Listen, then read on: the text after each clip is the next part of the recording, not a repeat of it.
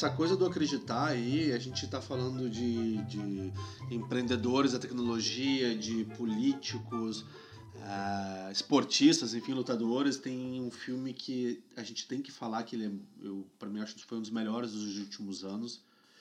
Ele não chamou muito atenção, assim, digamos, nos cinemas, mas quem assistiu, quem eu converso, é inquestionável a opinião. É um filme sensacional, que é o Estrelas Além do Tempo, hum. que ele é de 2017.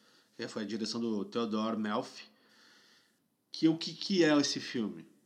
Sobre mulheres negras nos Estados Unidos, na década de 60, ah. onde os Estados Unidos e a União Soviética viviam naquele conflito político, na né, Guerra Fria Nisso tu tem né, nos Estados Unidos uma das épocas mais tensas né, de cisão racial, de segregação, de racismo, não só racismo pela cor da pele, mas a mulher não era respeitada, ela não tinha um espaço de valor dentro das empresas, das instituições. E esse filme, baseado em fatos, não, não é uma invenção, não é Hollywood escrevendo uma historinha para é um, para vender ingressos.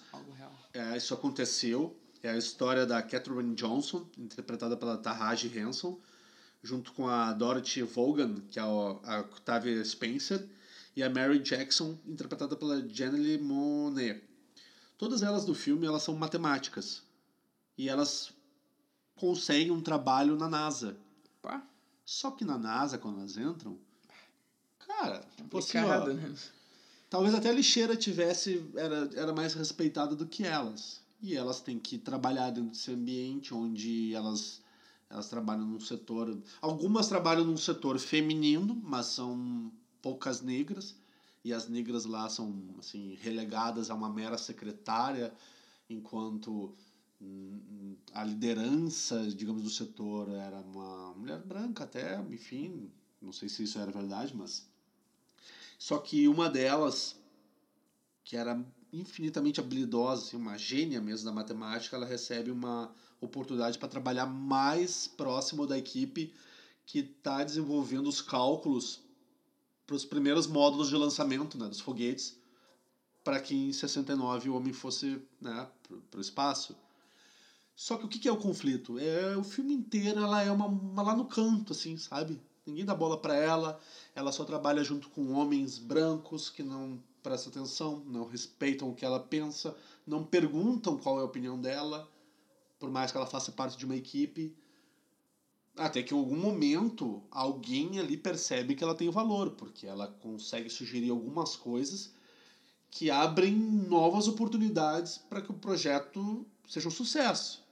E isso acaba gerando o quê? ciúme, a inveja dos colegas. Tem uma cena que eu acho assim, ao mesmo tempo genial, mas muito pesada, porque ela é muito sutil assim no mostrar o que essas mulheres, não só essas, mas muitas centenas de milhares de mulheres, tanto brancas quanto negras, devem passar ou devem ter passado, que é quando ela acaba tendo um problema lá com o chefe do departamento que toda hora, quando ela vai no banheiro, ela demora muito para voltar.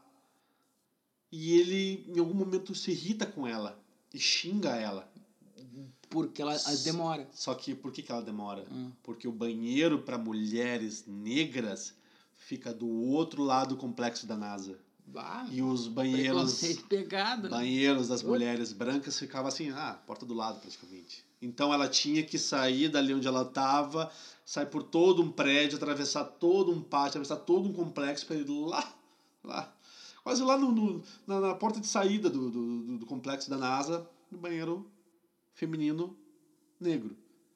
E aí quando esse chefe, o homem que percebe o valor dela, que digamos assim apadrinhou ela, descobre qual é esse grande problema e ela se revolta porque quando ele pega no pé dela ela fala assim indignada chorando triste né por, por que tratamento que elas recebem o cara vai lá e assim, ó, arranca a placa do banheiro né do, que tá, que tá ali no, no teto no corredor e diz assim ó, a partir de agora mulheres brancas e negras vão usar o mesmo banheiro vai ser todo mundo aqui dentro desse espaço. E aí começa a ter uma nova dinâmica entre os funcionários. Mas assim, é, o, o filme é basicamente focado nisso, né? Mostrar como é que essas pessoas elas eram valorizadas, ou a relação com.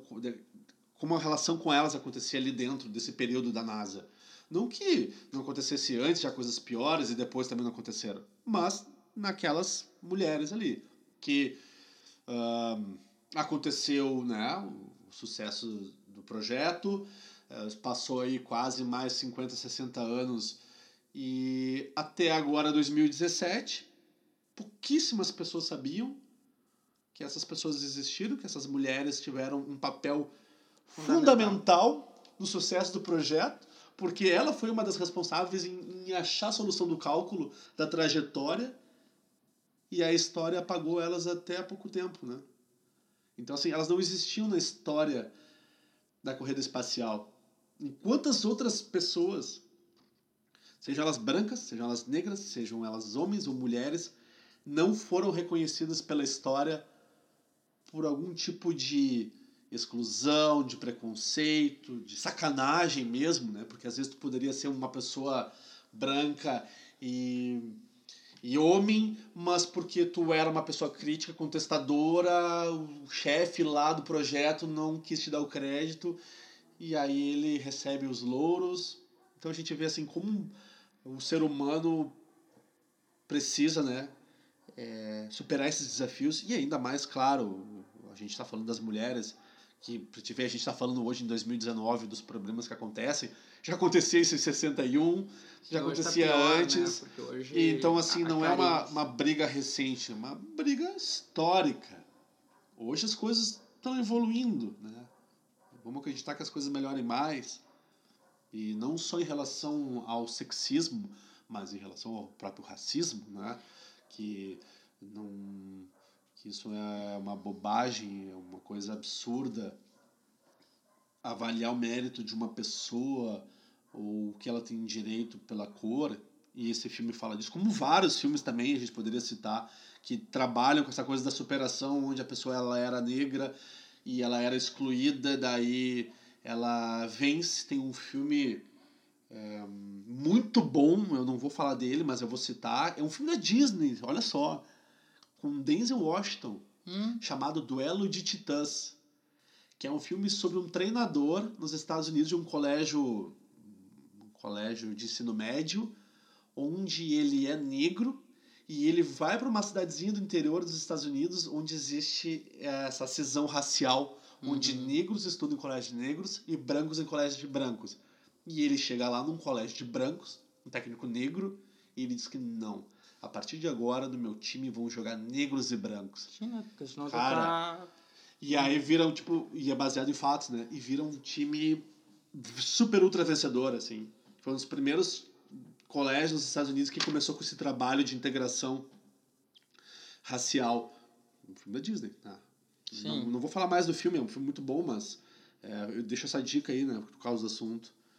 Só que nisso aí, cara, a gente tá falando de mulheres negras que superaram diversidades e lutaram para mostrar o seu talento, mas tem um filme que quando eu assisti e outra pessoa que foi apagada da história até pouco tempo, não só pelos historiadores, mas também porque é, informações sigilosas, né? Era a Segunda Guerra, a gente não, não tem como ter acesso a tudo o que aconteceu, que é o grande Alan Turing, né? no filme O Jogo da Imitação, de 2014, dirigido pelo Martin Tilden, que é basicamente sobre o período da Segunda Guerra, onde o governo britânico ele precisa quebrar, né, e romper o código é, do Enigma, que é a, a, a, a informação, né? o código onde os nazistas usavam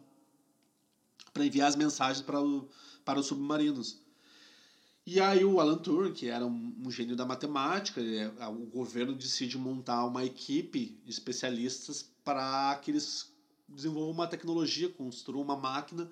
E a missão deles é assim, vocês têm que descobrir como quebrar esse código, porque esse código é o que vai fazer uh, os aliados vencerem a guerra. Sim, é aquela velha, é, aquela, aquela velha coisa, né? Dá um jeito de fazer funcionar, senão a gente tá fudido. Não, velho. E o Enigma, Te fode. até hoje, para quem trabalha com tecnologia, com, com dados, eles dizem, cara, era uma coisa impossível para a época, porque foi uma das máquinas mais sensacionais da história em termos de tecnologia, de criptografia e de de transmissão de dados, né? Porque ela, ela era uma mensagem totalmente codificada. Então como é que tu vai descobrir o que que tá ali, né? Tu, inter- tu, tu recebe um tu intercepta um código, tá? Interessa. Tá, mas o que que é isso aqui, cara? Agora tu, tu parar para raciocinar a solução para aquilo ali se tornar algo, né? Digamos, legível, ou audível, ou que tu consiga entender o que está ali na tua frente, surgiu muito sobre o Alan Turing, né? Ele coordenar essa equipe, só que o Alan Turing, até assim, de- de- demora um pouco para eles mostrarem no filme, né? O, o, digamos, o segredo que ele tinha. Mas até o momento ele era um cara muito complicado de se lidar. Ele era um cara perfeccionista, mas ao mesmo tempo agressivo. Ele cobrava muito das pessoas, ele era muito obcecado, obstinado em fazer as coisas acontecerem. Os caras trabalhavam assim, ó, além do limite. Ele não era um bom gestor de equipe, mas ele era um cara muito decidido a cumprir essa missão que ele tinha. Só que daí em algum momento ele a equipe dele descobre que ele é gay, que ele era homossexual, Uhum. mas assim, ele era um cara que guardava sete chaves isso. Só que isso nessa época é, na Grã-Bretanha, no caso, era um crime, né, tu ser homossexual. Sim. Tu não podia assumir um relacionamento, um relacionamento, tu não podia nem dizer que tu era homossexual. Sim, ainda. Então, assim, era um crime. Então, ele não, ele não podia. Que ninguém, ninguém poderia descobrir qual era o segredo dele. sim, Só que ele estava envolvido no maior projeto militar no mundo naquele momento, que Hum. era Desenvolver um segredo, é, desbloquear um segredo. desbloquear o segredo da, da Enigma, construir essa É, máquina. é, E ele era, o, digamos, o gerente desse projeto. E aí eu pergunto, o Alan Turing, até pouco tempo, ah, ele foi, digamos assim, omitido pela história. O valor que ele teve, a participação, onde ele conseguiu criar a máquina que interpretou o código nazista e que foi um dos principais pontos onde foi possível conquistar a vitória dos aliados, né? Um cara inteligente, né? Um cara. Só que era mal valorizado, mal interpretado, né? Por ser gay. Vamos ser bem sinceros, né? Numa sociedade que a gente vive, onde sair fora dos padrões é feio, é ruim, né? É o lado B, é o lado da conquista, né? Que eu acho que, né? Uma coisa que me incomoda muito hoje é quando alguém fala assim: "Ah, esse aí já já, como é que é? Já já chegou no sucesso. Esse aí não quer nada com nada, esse aí é um gênio e tal". Mas é que a gente é que nunca ninguém nunca ninguém se interessa pelos bastidores, né? Pelo lado B. É sempre a felicidade, é sempre a, resol a resolução e nunca E nunca pela parte do e sacrifício nunca que pela passou, parte né? do sacrifício e o que que a pessoa precisou fazer até chegar Fazer e aguentar, né? Porque não no deve ter sucesso, sido né? nada fácil para ele durante esses, todos esses anos que ele teve envolvido no projeto, trabalhando dentro de um universo militar, ter que esconder isso, é esse segredo, sendo que ele poderia ser preso, sendo que ele poderia ser excluído da liderança desse projeto, sendo que o fato excluído que de o fato que cara, ele sabia, né? É, Porque não. tu é diferente da sociedade, então tu é logicamente tu vai ser excluído, mal visto, é, difamado, né? Como é bem comum. E a lição que eu tirei desse acontecer. filme, ele abriu mão do que ele sentia, ele abriu mão de ser reconhecido pela orientação sexual dele, no caso ele não poderia, mas ele relegou tudo isso porque ele sabia da capacidade que ele tinha de desenvolver o projeto que iria conseguir quebrar o código do Enigma e que poderia ajudar milhões de pessoas na Europa ficarem vivas. Cara, Então ele, ele se sacrificou pelas pessoas. Sim. Tanto que depois faz. ele se suicidou. Ele abre mão da Anos vida, depois. dos seus. do que ele acredita ou não, Do das suas é né? inseguranças e em prol dos outros. Né? Só que, né, a gente E aí tu sabe vê que, que, aí a é... gente fala de Jobs, a gente fala de Zuckerberg, a gente fala de Churchill, que foram pessoas com reconhecimento público, mas a gente também fala de um homem que teve um valor gigantesco na história, mas que não foi reconhecido, não foi valorizado, ficou no anonimato. E aí? Então a gente tem grandes E homens. abriu mão da vida, do- das suas crenças e tal, em prol dos outros, e como tu diz, né? Não é valorizado. E aí a gente Mas esse é o sucesso, né? Não, e aí a gente hoje tem que conviver com algumas. Algumas. Né, eu queria achar a palavra certa. Não vou conseguir achar a palavra certa. É que eu acho massa que, tipo, as pessoas querem o sucesso, só que eles, as pessoas, em modo geral, acham que o sucesso vem de fora para dentro e não de dentro para fora. E que o sucesso, né, se tu quer, tu acredita em algo, começa do in, eu me entender, eu me, eu me analisar, eu a, a, a, a- achar formas de, de realizar o sonho ou fazer algo e não out-in, né? Alguém precisa me valorizar para mim poder ir lá e mudar e dizer que eu... Então, é sempre in-out, não out-in, né? Tá, eu vou usar agora que tu falou in, out, out, in. Não era o exemplo que eu ia dar. Mas hoje a gente vive numa sociedade onde tanto homens quanto mulheres, tanto brancos quanto negros, tanto héteros quanto homossexuais, que o sucesso ou tu conquistar o sucesso precisa ser uma manifestação pública para que todo mundo veja que tu chegou em algum patamar ou que tu conquistou algo para ser celebrado pelo todo. Carência. E aí, e aí, no caso do Alan Turing, como existem milhões de pessoas que são um sucesso, que conquistam grandes vitórias, mas grandes vitórias que ficam num anonimato.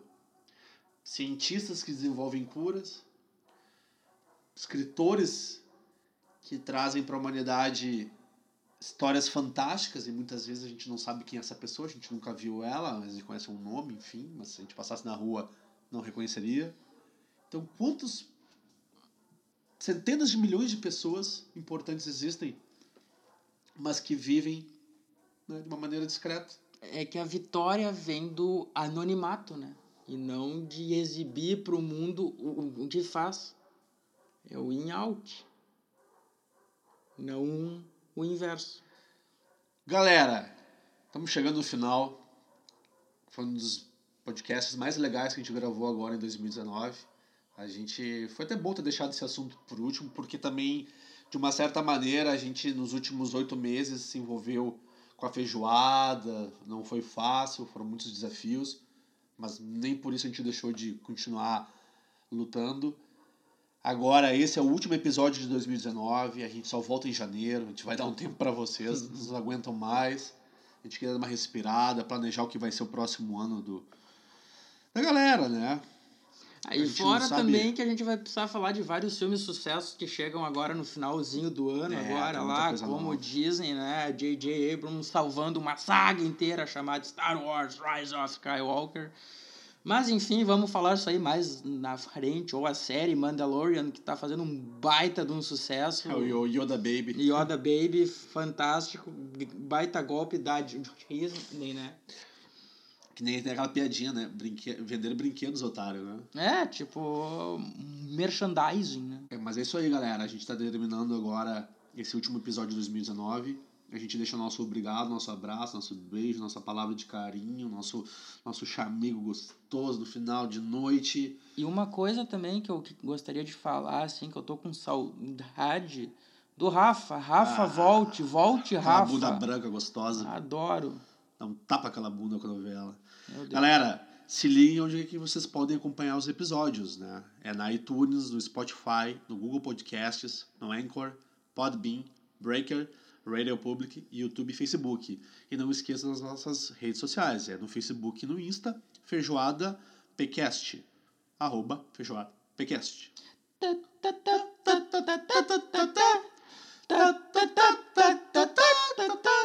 Galera, a gente se vê em janeiro e vai ter muita surpresa bacana daqui pra frente, hein? Fiquem de olho nas nossas redes sociais que a gente vai voltar com tudo. Beijo, galera. Valeu, Juarez. Que a força esteja conosco. Tchau, tchau, galera. Always.